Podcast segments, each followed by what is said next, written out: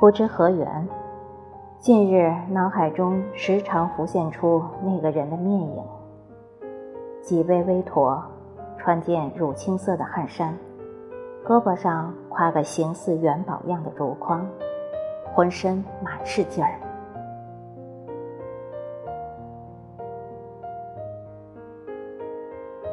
山里的清晨，对于一个平原上生养惯了的人来说，多了许多新鲜和趣味。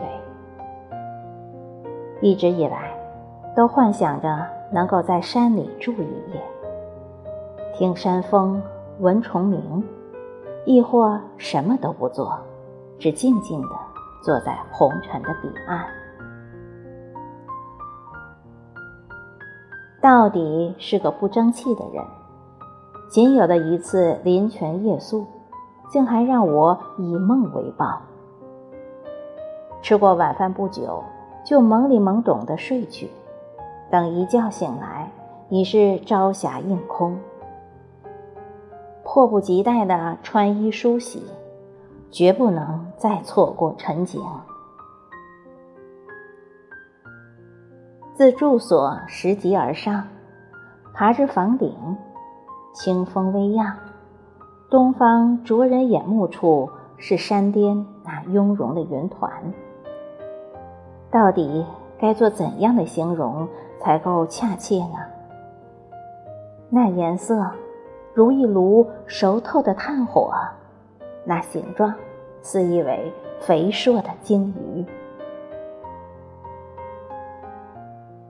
山峦绵延，雀鸟横空，依山而居的人家在晨光中苏醒，次第打开门扉。我亦不甘那一言之美，穿过门廊，步出胡同，迈向山的更深处。方向感不好，使我出行格外小心，唯恐一不留神找不到归路。站在门首，仔细端详，又将周围的景物牢记于心，才沿着山村的路而行。山野人家，民风淳朴，一路上有好几个人跟我打招呼，萍水相逢，那种一宾一主的感觉颇为惬意。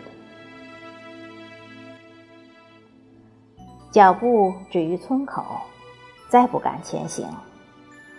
这对于一个起早赶景的人来说，绝不为乐事。为了能够看到更远的地方，我站在了村口的最边沿。早上好，忽闻人语，我不由自主地回头。那是一个头发花白的老叟。胳膊上挎个形似元宝样的竹筐，说是要去山中采菜。这么有趣的事情，岂肯轻易错过？我问那人地可远？信任在那一刻膨胀到无以复加。我跟着那人前行。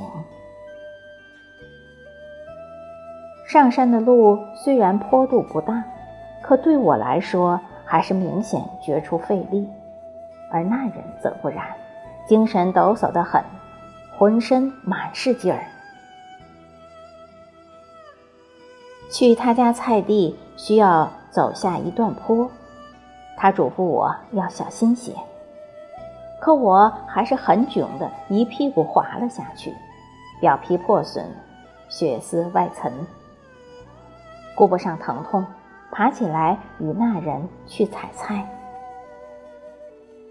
豆荚缠藤，青葱落雪。他指着一齐齐菜蔬，告诉我种种，一如小时候跟随父母身后，看他们劳作，听他们说话。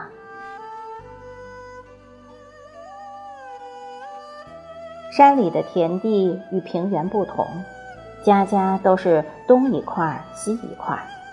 那人家也不例外，不过他多少有炫耀之嫌，说还有一块菜地，问我要不要去看看。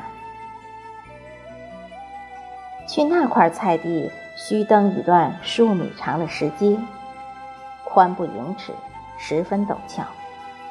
他问我敢不敢上，见我犹豫，他率先上了几步，做出示范，然后回头说：“上不了就不要上了，上面也没种多少菜。”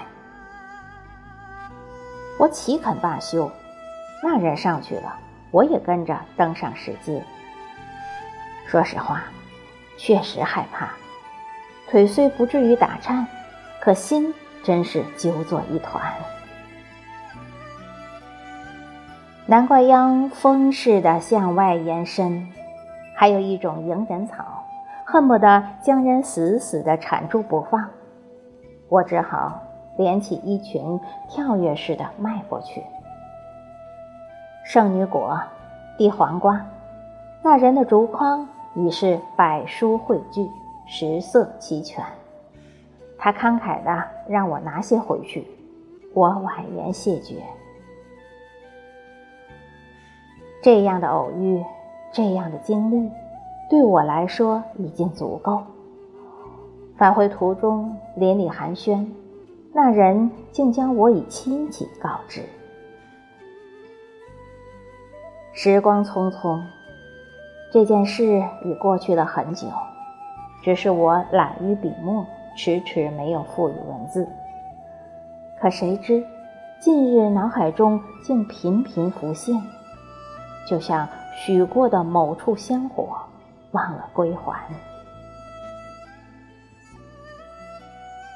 走出世俗的帆旋，也许你会发现，命运是很吝啬的。